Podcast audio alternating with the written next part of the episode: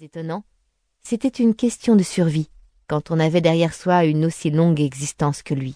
« Mais entrez donc, cher ami télépathe !» m'alançait Pam avec un grand geste théâtral. Elle portait son uniforme, ce long fourreau noir vaporeux balayant le plancher, auquel tous les touristes semblaient condamner les vampires de sexe féminin. Quand Pam avait le choix, elle faisait plutôt dans le twinset pastel.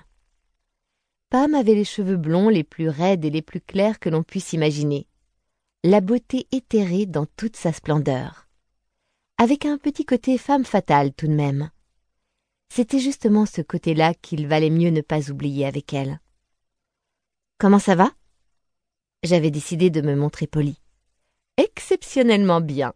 Eric nage dans le bonheur. » C'était Eric Northman, shérif de la 5e zone, qui avait fait de Pam un vampire. Elle était donc son obligée et était tenue d'obéir à ses ordres. C'était le prix à payer pour revenir d'entre les morts. Un vampire restait éternellement sous l'emprise de son créateur. Mais Pam m'avait répété plus d'une fois qu'Eric était un patron en or et qu'il la laissait partir lorsqu'elle le souhaitait. En fait, elle vivait dans le Minnesota avant qu'Eric n'achète le Fengtasia et ne l'appelle à la rescousse pour gérer l'établissement avec lui. La 5e zone englobait pratiquement tout le nord-ouest de la Louisiane, autant dire la moitié la plus économiquement défavorisée de l'État. Avant Katrina, du moins, car avec le passage du cyclone, un mois auparavant, la balance avait tragiquement basculé et l'équilibre des pouvoirs s'en était trouvé changé, surtout chez les vampires. Comment va ce garçon délicieux qui te tient lieu de frère, Sookie, et le métamorphe qui te sert de patron? Le bruit court dans bon temps que mon frère délicieux va se marier. Tu sembles un peu déprimé, a-t-elle alors remarqué en penchant la tête sur le côté, tel un gentil petit moineau examinant le ver de terre dont il fera son dîner. Eh bien, peut-être un peu sur les bords. Il faut que tu t'occupes. Plus on est occupé, moins on a le temps de ruminer. Pam adore chère Abby. Un tas de vampires épluche quotidiennement les conseils qu'elle donne dans sa chronique, la plus reprise par les médias de tout le continent nord-américain. Les solutions qu'il propose à certains problèmes exposés s'avèrent pour le moins déroutantes. Pam m'avait déjà obligeamment indiqué qu'on ne pouvait me marcher sur les pieds que si je me laissais faire et m'avait invité à me montrer plus sélective dans le choix de mes amis. J'avais droit à des séances de psychothérapie gratuites, de la part d'une vampire. Mais je le suis. Occupée, je veux dire. Déjà, je bosse. Ensuite, j'ai toujours ma colocataire de la Nouvelle-Orléans à la maison. Et en plus, je dois me rendre à une bridal shower demain. Pas pour le mariage de Jason et Crystal. C'est celui d'un autre couple. Pam s'était figée, la main sur la poignée. Une bridal shower ? Qu'est-ce que c'est ? Ça me dit quelque chose, mais non. J'ai pourtant déjà entendu cette expression. Ah oui, une femme se plaignait auprès d'Abby parce qu'elle n'avait même pas eu droit à un petit mot de remerciement en dépit de sa généreuse contribution. On offre des présents ? Gagné. En fait, c'est une fête qu'on organise pour quelqu'un qui va se marier. Parfois pour le couple, et dans ce cas, tous deux sont présents. Mais généralement seulement pour la future mariée. N'y sont alors invitées que des femmes. Chacune apporte un cadeau, le but étant de permettre au couple de démarrer dans la vie avec tout ce qu'il lui faut. Et la même chose existe à l'occasion de la naissance d'un bébé. « La même chose pour un bébé ?» a répété Pam, avec un petit sourire à vous glacer le sang. « Tous autour du berceau, comme dans les contes. C'est tout à fait fascinant. » Elle a frappé à la porte du bureau avant d'entrer. « Eric ? Peut-être qu'un jour, une de nos serveuses va se marier. Nous pourrons alors lui organiser une bridal shower, en soirée. » C'est passionnant, Pam. Plongé dans la paperasse qui jonchait son bureau, Eric a relevé la tête. En me voyant, il m'a jeté un regard noir avant de m'ignorer ostensiblement. Nous étions en froid. La nombreuse assistance déjà présente avait beau attendre manifestement qu'il daigne lui accorder son attention, cela ne l'a pas empêché de poser calmement son stylo et de se lever pour étirer toute la longueur de son corps d'Apollon. À mon intention ? Comme d'habitude, il portait un jean moulant et un t-shirt arborant sur fond noir le logo du bar. Une paire de longues canines blanches stylisées avec Fengtasia écrit en travers des pointes acérées, en lettres sanguinolentes comme sur l'enseigne extérieure. Je savais que dans son dos on lisait « Le bar qui a du mordant ».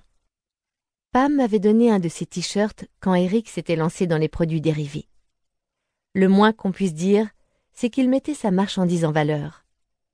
Et je ne me souvenais que trop de ce qu'il y avait en dessous. Je me suis arrachée à ce troublant spectacle pour jeter un regard circulaire. Des vampires, uniquement des vampires, et tous serrés comme des sardines dans l'espace exigu. Pourtant, ils étaient si silencieux et d'une immobilité si parfaite que du couloir on n'aurait jamais pu soupçonner leur présence. Clancy, le chef barman, s'était attribué une des deux chaises réservées aux visiteurs devant le bureau. Si Clancy avait réchappé de justesse de la guerre des sorcières l'année précédente, il n'en était pas sorti indemne pour autant. Les sorciers l'avaient pratiquement saigné à blanc. Qu'en suivant sa trace au flair, Eric l'avait découvert dans un cimetière de Shreveport, le vampire aux cheveux roux était à 2 doigts d'une mort définitive. Sa longue convalescence l'avait rendu hargneux et amer. Cependant, pour l'heure, il me souriait, découvrant des crocs d'une longueur tout à fait respectable. « Tu peux t'asseoir sur mes genoux, Sookie » m'a-t-il proposé en se tapotant les cuisses. Je lui ai rendu son sourire sans grande conviction. « Non merci, Clancy. » Clancy avait toujours été un peu rasoir sur les bords quand il draguait. Mais maintenant, le rasoir s'était quelque peu affûté et ses bords-là tranchaient. En clair, Clancy faisait partie de ces vampires avec lesquels je préférais ne pas me retrouver seule. Il gérait très bien le bar et n'avait jamais posé la main sur moi. Mais dès qu'il m'approchait, toutes mes sirènes d'alarme se déclenchaient. Je ne peux pas lire dans les pensées des vampires, c'est bien pour cela que je trouve leur compagnie tellement reposante d'ailleurs. Mais quand cette alerte-là retentissait, je me prenais à souhaiter de pouvoir faire un petit tour sous le crâne de Clancy pour savoir ce qui lui trottait dans la tête. Felicia, la dernière arrivée des barmaids, était assise sur le canapé à côté d'Indira et de Maxwell Lee. Une vraie réunion du comité de soutien à SOS Racisme version vampire. Felicia était le fruit d'un heureux mariage entre Afrique et Occident, et comme elle faisait plus d'1m80, on pouvait dire au sens propre, comme au sens figuré, qu'elle était d'une très grande beauté. Maxwell Lee était l'homme le plus noir que j'ai jamais vu, et la petite Indira était fille d'immigrés indiens. Il y avait encore 4 autres personnes dans la pièce, si tant est qu'on prenne personne au sens large, et chacune d'elles me mettait mal à l'aise, quoique à des degrés divers. L'une d'entre elles n'a même pas eu droit à un salut de ma part. Reprenant à mon compte une des règles de conduite des loups-garous, je traitais cet individu comme un renégat de ma meute personnelle. Je l'avais répudié. Je ne prononçais jamais son nom, je ne lui adressais plus la parole, j'ignorais jusqu'à son existence. Je veux évidemment parler de mon ex Bill Compton qui boudait dans son coin même si je ne le voyais absolument pas. Adossé au mur à côté de lui se tenait Talia. Aussi menue qu'Indira et dotée de longs cheveux noirs crantés, elle était peut-être encore plus vieille qu'Eric, et d'une grossièreté sans nom. À mon grand étonnement, certains humains trouvaient ça très excitant. Talia avait même sa cour de fidèles dévoués qui semblaient aux anges quand elle leur disait, dans son plus bel anglais guindé, d'aller se faire pendre ailleurs. Et je suis polie. J'avais d'ailleurs découvert qu'elle avait un site web, créé et alimenté par ses fans. Allez comprendre. Laisser Talia s'installer à Shreveport, c'était comme enfermer un pitbull dans son jardin, m'avait dit Pam.